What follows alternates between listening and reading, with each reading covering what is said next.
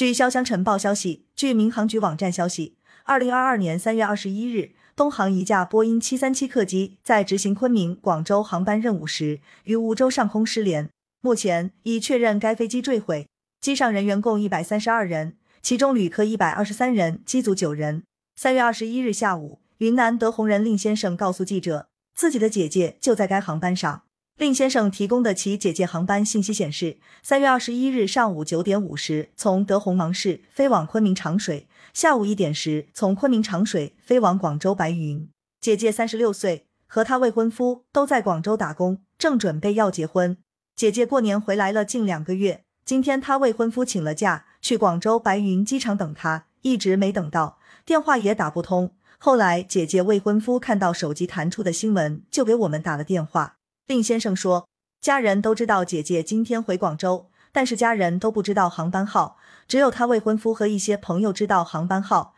今天下午，好多朋友给我打了电话，知道这件事后，我赶紧去查了姐姐发给他未婚夫的航班号，确定就是这趟航班。现在姐姐的电话已经打不通了。令先生目前在云南曲靖，我现在正往昆明赶，想去机场查一查有没有姐姐的相关信息。感谢收听羊城晚报广东头条，更多新闻资讯，请关注羊城派。